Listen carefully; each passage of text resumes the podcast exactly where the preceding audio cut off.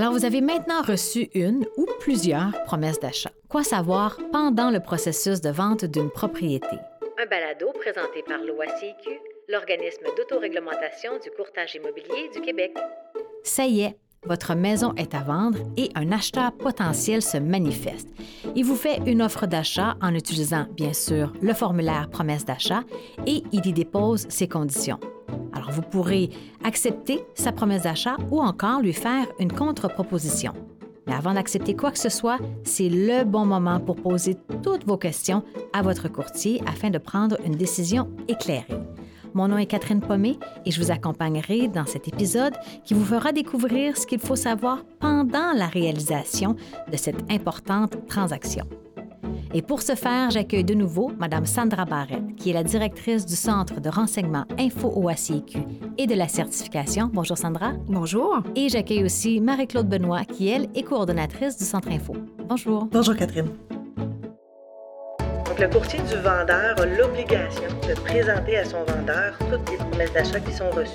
Évidemment, il va évaluer avec vous l'impact des conditions de la promesse d'achat qui vous a été présentée, Sandra, on va y aller d'emblée avec une mise en contexte. Disons, un acheteur potentiel s'intéresse à, une propriété et il n'est pas représenté par un courtier, par choix. Est-ce que le courtier du vendeur peut s'en occuper? Eh bien, oui, il va pouvoir s'en occuper, mais son rôle va être très limité à l'égard de cet acheteur-là parce que ce qu'il faut avant tout comprendre, c'est que le courtier du vendeur, le mhm. courtier qui a signé un contrat de courtage avec le vendeur, bien, il représente cette partie-là. Donc, c'est vraiment au vendeur qu'il doit allégeance et euh, à ce moment-là, il ne pourra pas représenter également l'acheteur dans le cadre de la transaction immobilière. En fait, il y a une obligation de loyauté, le courtier, envers le vendeur.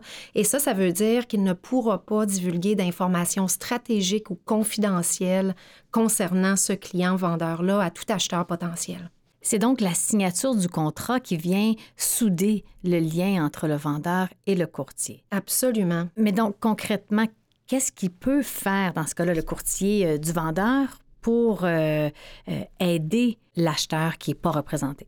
Ben, en fait, ce qu'il va pouvoir faire, c'est tout simplement donner de l'information objective sur la propriété, euh, mais il ne pourra pas aller bien loin avec l'acheteur. En fait, il va pouvoir, comme je vous disais, transmettre des informations pertinentes, euh, le conseiller objectivement sur des clauses à insérer à sa promesse d'achat si cet acheteur-là décide d'aller de l'avant avec une promesse d'achat. Alors, par exemple, il pourrait euh, lui dire d'intégrer les clauses usuelles de, de financement ou d'inscription inspection pré-achat. Donc, le courtier est tenu à une neutralité et euh, ben, l'acheteur se retrouve un, peu par lui-même, hein, guidé, mais pas, euh, pas conseillé euh, et pas, certainement pas représenté. Donc, une position fragile. Hein. On, recommande aux acheteurs de se faire représenter en somme. Absolument. Puis, en fait, je tenais aussi à préciser que l'année dernière, il y a eu des nouveautés qui ont été apportées à la loi sur le courtage immobilier. Alors, peut-être que le public à l'écoute en a entendu parler là, de l'interdiction de double Mhm. représentation. Alors, en fait, ça, ce que ça veut dire, c'est que le courtier qui est lié par contrat de courtage avec un vendeur ne peut pas en même temps être lié pour cette transaction-là par contrat de courtage avec un acheteur. Alors, c'est ça que ça veut dire l'interdiction de double représentation. Merci pour la, clarification sur ce sujet. On en a en effet entendu parler beaucoup euh, dernièrement. On a aussi vu quelque chose se produire fréquemment pendant euh, la bulle, euh, l'effervescence immobilière de la pandémie, les offres multiples. Marie-Claude, je vais vous demander de nous en parler un, un petit peu plus. Si un vendeur se retrouve dans cette situation, donc il a la chance de recevoir plusieurs promesses d'achat pour la vente de sa propriété, est-ce qu'il est en position de pouvoir choisir celle qu'il veut? Effectivement.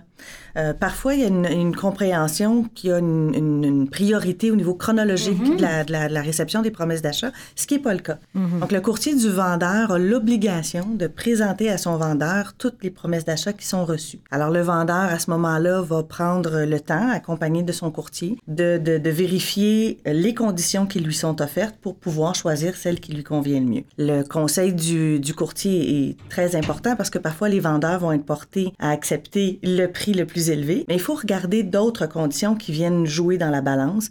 Par exemple, est-ce que l'acheteur, est-ce que la promesse d'achat est conditionnelle à la vente de la propriété de l'acheteur? Par exemple. mhm. Quel serait le délai d'occupation? Est-ce que ça concorde avec euh, le, le- le délai que ça prend pour le vendeur à, à se trouver une propriété, à déménager? Est-ce que c'est trop rapide, trop long? Donc, il y a plein, plein de conditions à prendre en considération avant de, de- d'en accepter une, celle qui va nous convenir le mieux. Et le rôle de conseil du courtier là, prend toute sa force dans une situation comme, euh, Totalement, comme celle-là. effectivement. OK. Maintenant, euh, restons dans le même exemple Oui. où euh, ce vendeur-là a reçu euh, plusieurs promesses d'achat. Mm-hmm. Il n'y a rien d'accepté en ce moment. Quelles sont les options qui s'offrent à lui?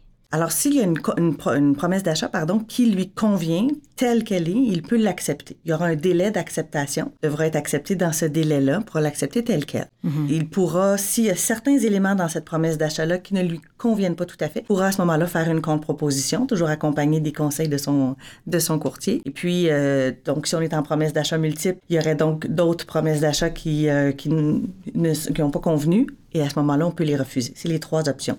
L'accepter, faire contre-proposition ou refuser une promesse d'achat. On va poursuivre dans cette même veine-là. Mm-hmm. Euh, donc, le formulaire de contre-proposition, est-ce que vous pouvez m'en parler un peu plus? Qu'est-ce qu'on entend? Quand est-ce qu'on l'utilise? Oui, tout à fait. Donc, la contre-proposition, elle est utilisée par, par exemple, le vendeur pour signifier qu'il refuse la promesse d'achat telle qu'elle lui a été présentée par l'acheteur, mais vient à ce moment-là moduler, euh, modifier certains éléments. Donc, on reste dans un échange, là, on reste euh, en interaction dans cette transaction-là. Exactement. Tout à fait. L'acheteur aura également un délai d'acceptation s'il souhaite accepter la contre-proposition dans le délai, car l'acheteur aura à son tour les trois mêmes choix. Accepter la contre-proposition, la refuser ou faire une contre-proposition à son tour. La contre-proposition vient annuler toutes les contre-propositions précédentes. Donc, si l'acheteur fait une contre-proposition, on annule celle du vendeur. Et l'entente entre les parties, les termes de l'entente seront ce qu'il y avait initialement dans la promesse d'achat les modifications de la dernière contre-proposition. On peut avoir plusieurs échanges entre le vendeur et l'acheteur